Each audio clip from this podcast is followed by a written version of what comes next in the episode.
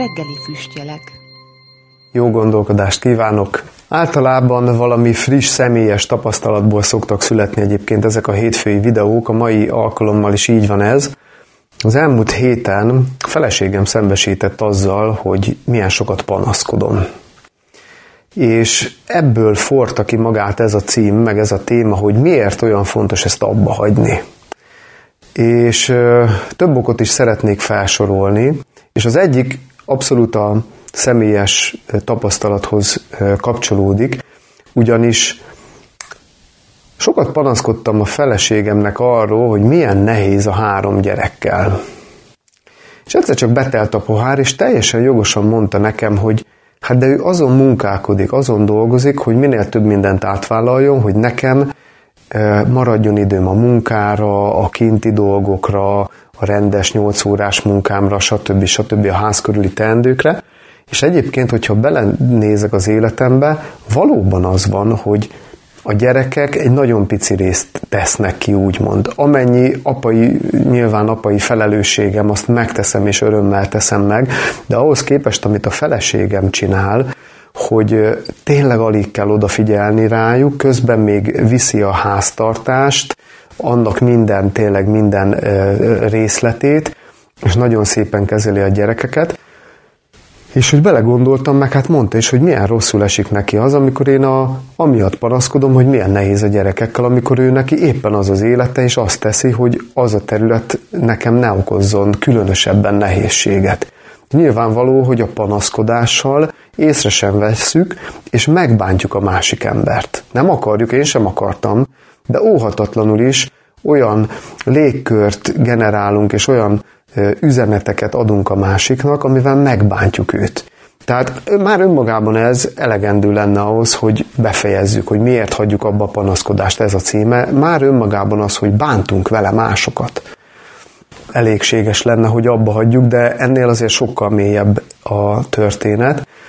Ugyanis önmagában is rossz, tehát ezen felül önmagában, hogyha csak a saját magamra gyakorolt hatását nézem, egy ilyen nagyon rossz lelkületet generál ami megfoszt az örömtől. Mert hogyha mindenfelől csak panaszkodom, ugye ez a félig tele vagy félig üres a pohár eset, tehát, hogyha én mindig félig üresnek látom, és állandóan csak amiatt sóvárgok, meg panaszkodok, hogy miért nincs tele, akkor azért érezzük, hogy az egy örömtelen, az egy, az egy, az egy nagyon fárasztó, kiüresedett élet.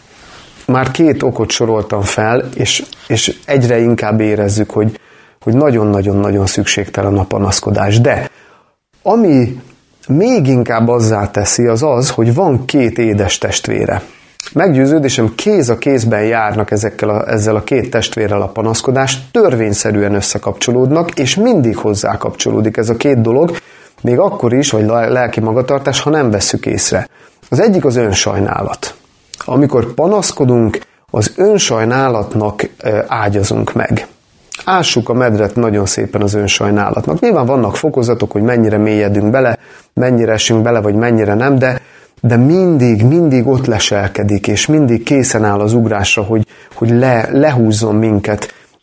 Én ezt valahogy úgy tudnám érzékeltetni, hogy ez a legnyálkásabb, a legragadósabb mocsár, amit, amit, amit legalábbis én ismerek, ez az önsajnálat. Semmire nem jó, az égvilágon semmire nem jó, és mi alatt csak magunkkal vagyunk elfoglalva, amit egyébként nagyon sokáig akár részesen veszünk, közben lebénulunk, mert nem tudunk előrelépni, mert mindig csak afelett kesergünk, hogy nem megy, nem megy, jaj, jaj, és nem feltétlenül nyíltan kommunikálom ezt, sem önmagamnak, sem a másik embernek, hanem ez egyfajta ilyen manipulatív jelenség, ilyen áttételes jelenség, olyan ki akarom erőszakolni a másikból a sajnálatot.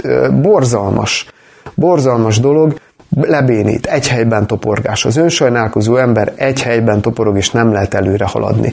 Ez már háromok, és a negyedik, mi a másik testvére, a panaszkodásnak a felelősség áthárítás. Vagy hogyha még hétköznapibb nyelven akarom megfogalmazni, a takarózás.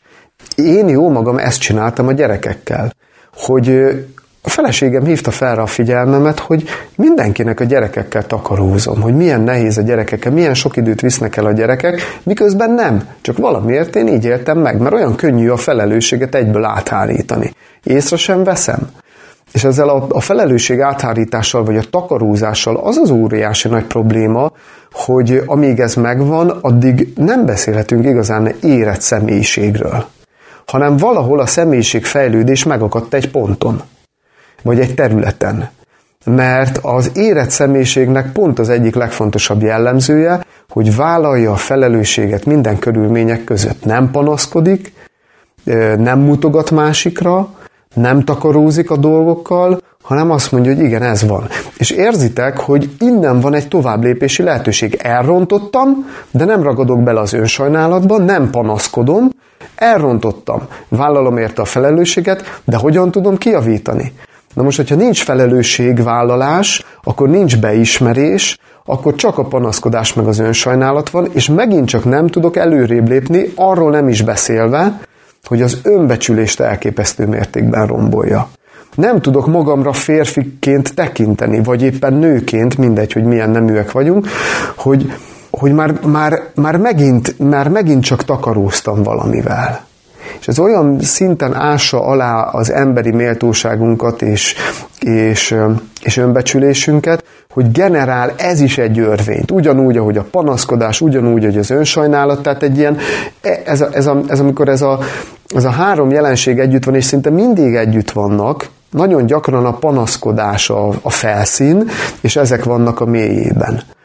És ezek, ezek mint egy ilyen hármas örvény így húznak lefele a mélybe, ahonnan nagyon-nagyon nehéz kimászni.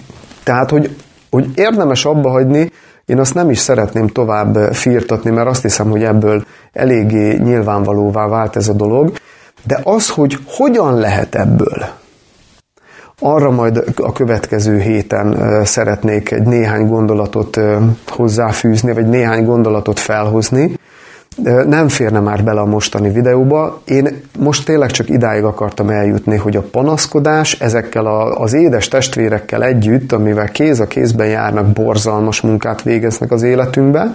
Jó, ha meglátjuk ezt. Idáig akartam eljutni, és hogy hogyan tudunk ebből kimászni, ahhoz kérlek, hogy tartsatok majd velem jövő héten is. Addig is szép estét mindenkinek, szép napokat nektek, sziasztok!